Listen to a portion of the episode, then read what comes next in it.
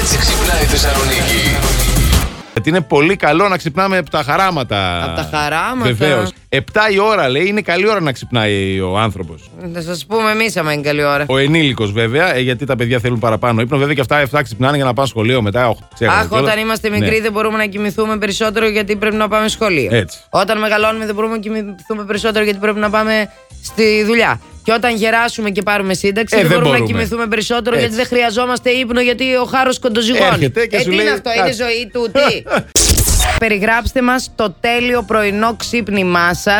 Καλημέρα. Καλημέρα, Όπα, Γιάννη. όπα, όπα, όπα. Είσαι στα ζαγοροχώρια Γιαννητσών. Είμαι. Έχεις απίστευτη θέα. Ναι, ναι. Μέσα από τα κλινοσκεπάσματα Ωραίος αυτός, μ' έχεις αρέσει. Ναι. τη J-Lo. Κάνεις σουξέ δίπλα στο τζάκι. Έτσι. Συνεχίζεις δεύτερη επανάληψη σουξέ. Ναι, εντάξει, να τα λέμε αυτά τώρα. 6-9-86. Έτσι. Μέχρι τώρα δύο. Ναι. Δύο φορές το δύο πρωί. φορές. Κανένας δεν δεν, ξέρω. αρκείται με μία. Ναι. Εδώ καμία δεν έχουμε, θέλετε και δύο. Θα με τρελάνετε σήμερα και έχω ορυξία.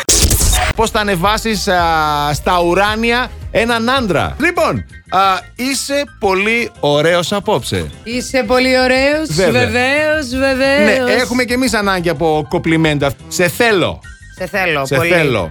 Να νιώσει επιθυμητός πρέπει ο αντρα Εντάξει. Ναι, ναι. Νιώθω περήφανη για σένα. Σε κάτι θα είναι καλός, δεν γίνεται. Μην το Ναι. βγάζετε παντού άχρηστο τον άντρα. Όχι, όχι. Οπότε νιώθω περήφανη για σένα. Μπράβο. Γιατί άλλαξες τη βίδα. Το Ναι. κατάφερες, ας πούμε. Κατάλαβες? Νιώθω περήφανη για σένα Ναι. που κάνεις τρεις ώρες να αλλάξεις μια λάμπα. Πώς, γιατί δεν την άλλαζα Παρ' μόνη όλα μου. αυτά όμως νιώθει περήφανη γι' αυτό. Ναι, ναι, Έτσι ναι. θα του φτιάξεις τη διάθεση και θα περάσεις και εσύ καλά. Με απλά λόγια πείτε ψέματα, κορίτσια. Έλα πάμε. μωρέ τώρα.